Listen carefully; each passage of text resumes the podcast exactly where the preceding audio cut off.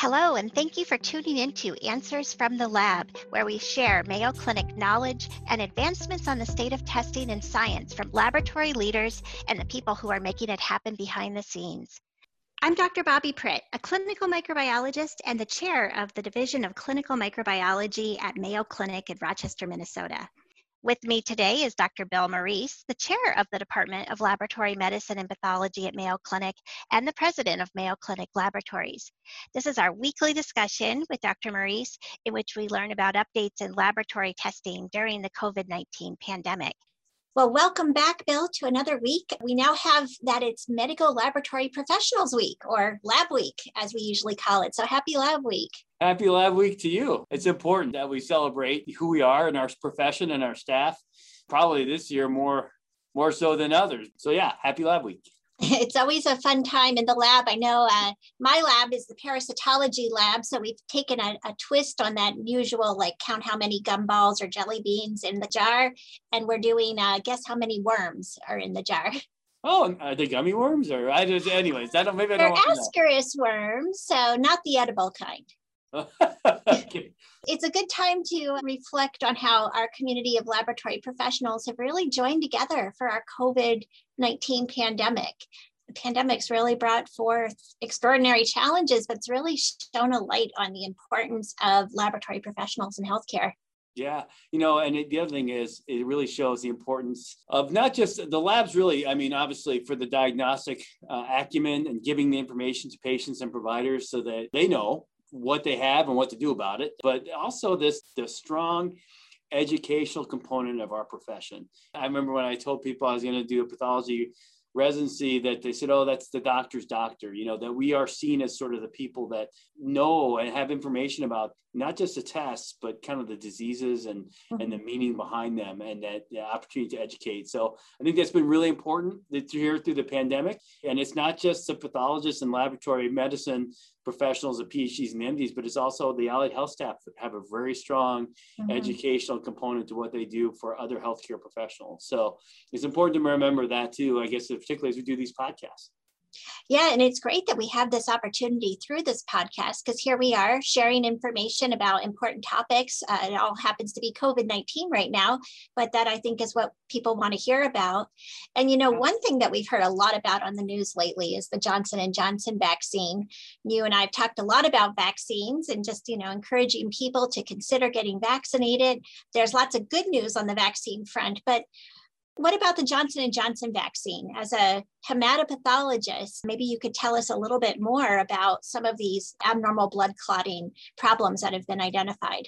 Yes. So it's interesting and it's important that we understand it and that we convey that understanding. As we've talked about in the previous podcast, a lot of misgivings uh, about the vaccines and different level of comfort. And what we have seen now with the Johnson and Johnson vaccine is what appears to be very rare but an association between the vaccine and the development of blood clots. And in this case, a very specific type of clot called a cerebral venous sinus thrombosis, meaning a blood clot in the veins that drain the brain. And your brain has a lot of blood flow. It's important because it can be very serious. Potentially, a stroke can occur.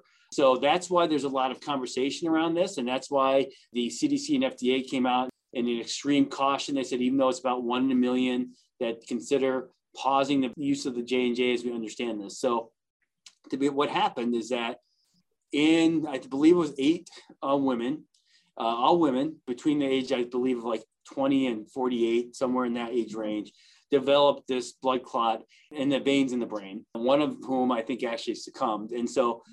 What they found is they actually had low platelets and they got these clots. And so what it appears is happening is that there's this very unusual with with low platelets and blood clots. And typically that's not a combination because platelets cause blood clots. So people get confused as to why would you have low platelets and blood clots? And it is something that we see.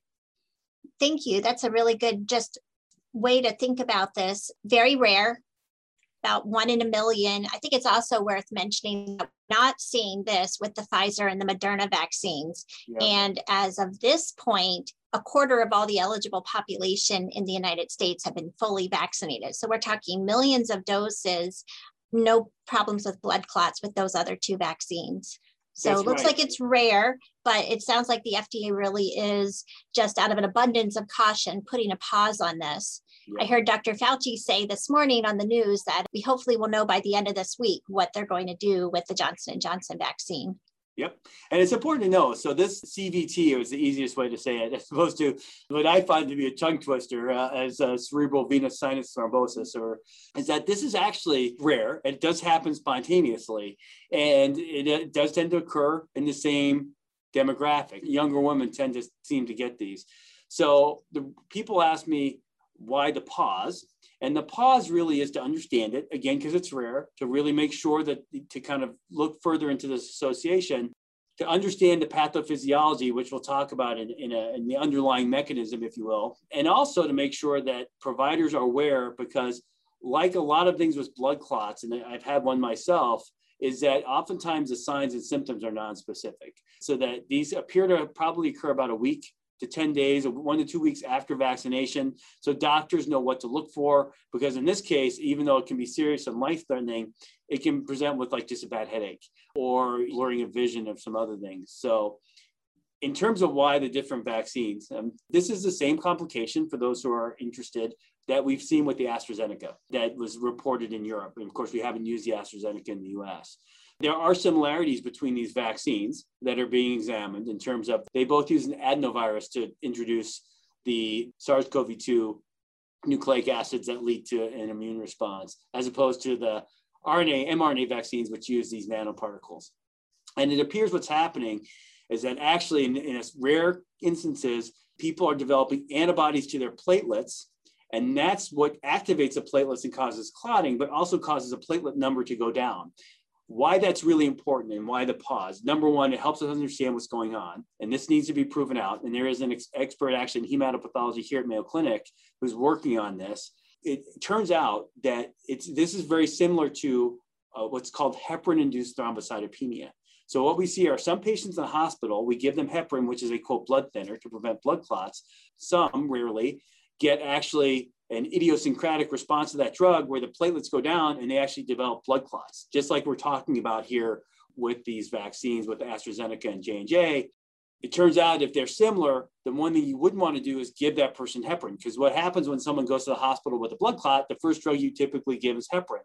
If they have a clot that has the same mechanism as this heparin-induced thrombocytopenia, the last thing you'd want to do is give them heparin. So a lot of the pause is just really understanding what's going on.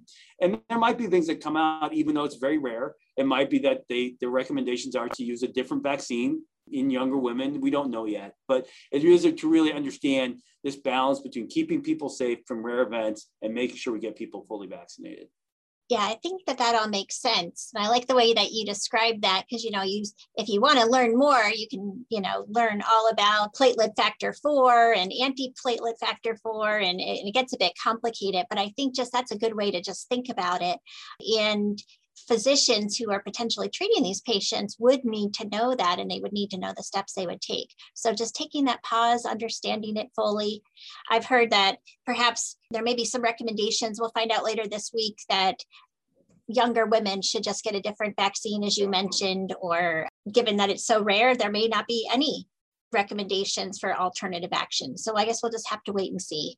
Yep. And I think it's going to be really important, though, going back to our previous podcast, is that we're just very transparent as a medical community as to what's happening and why, so people can really make informed choices. The concern is, is that this would undermine people's confidence in the vaccines in general.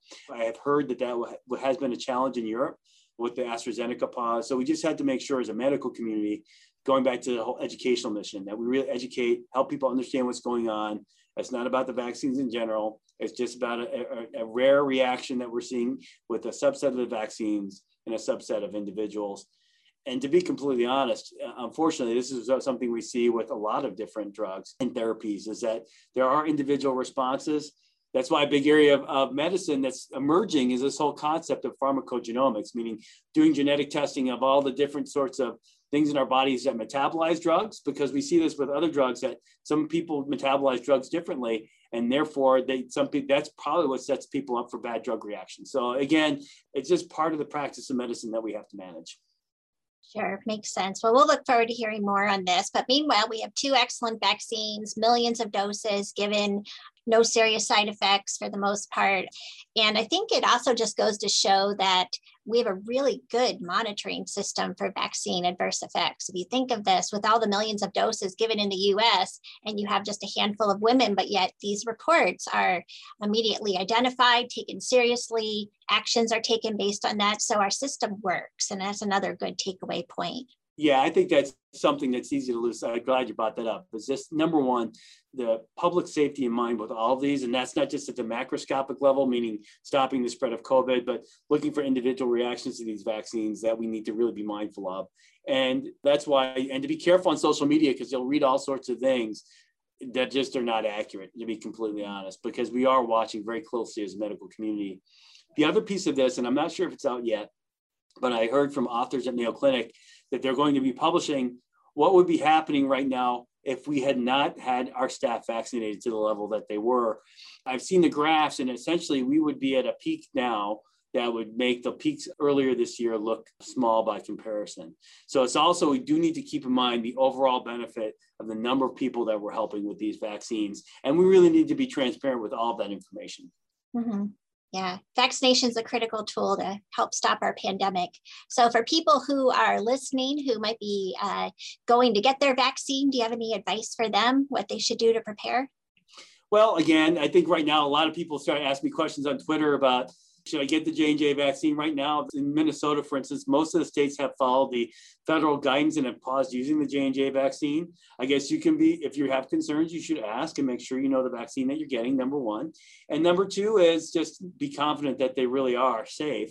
And also, but you might feel lousy after you get vaccinated. So just to make sure you're well hydrated and ready to rest and take, you know, you can take some Advil or something afterwards. Still get vaccinated. There's lots of good information out there. But I think the most important thing is go to trusted sources of information like mayoclinic.org and others about the vaccines. Great advice.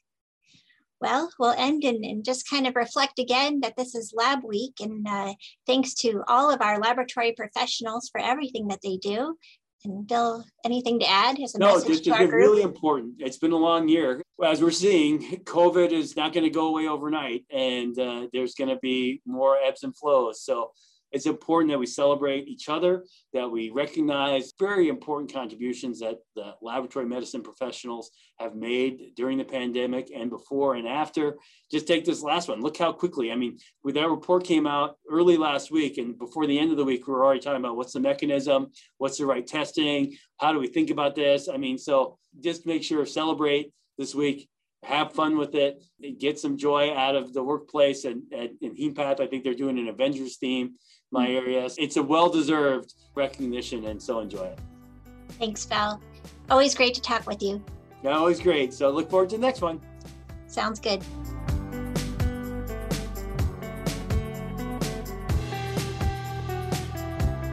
Thank you so much for tuning in to Answers from the Lab. Be sure to subscribe to this podcast and don't forget to tune in every Thursday and every other Tuesday.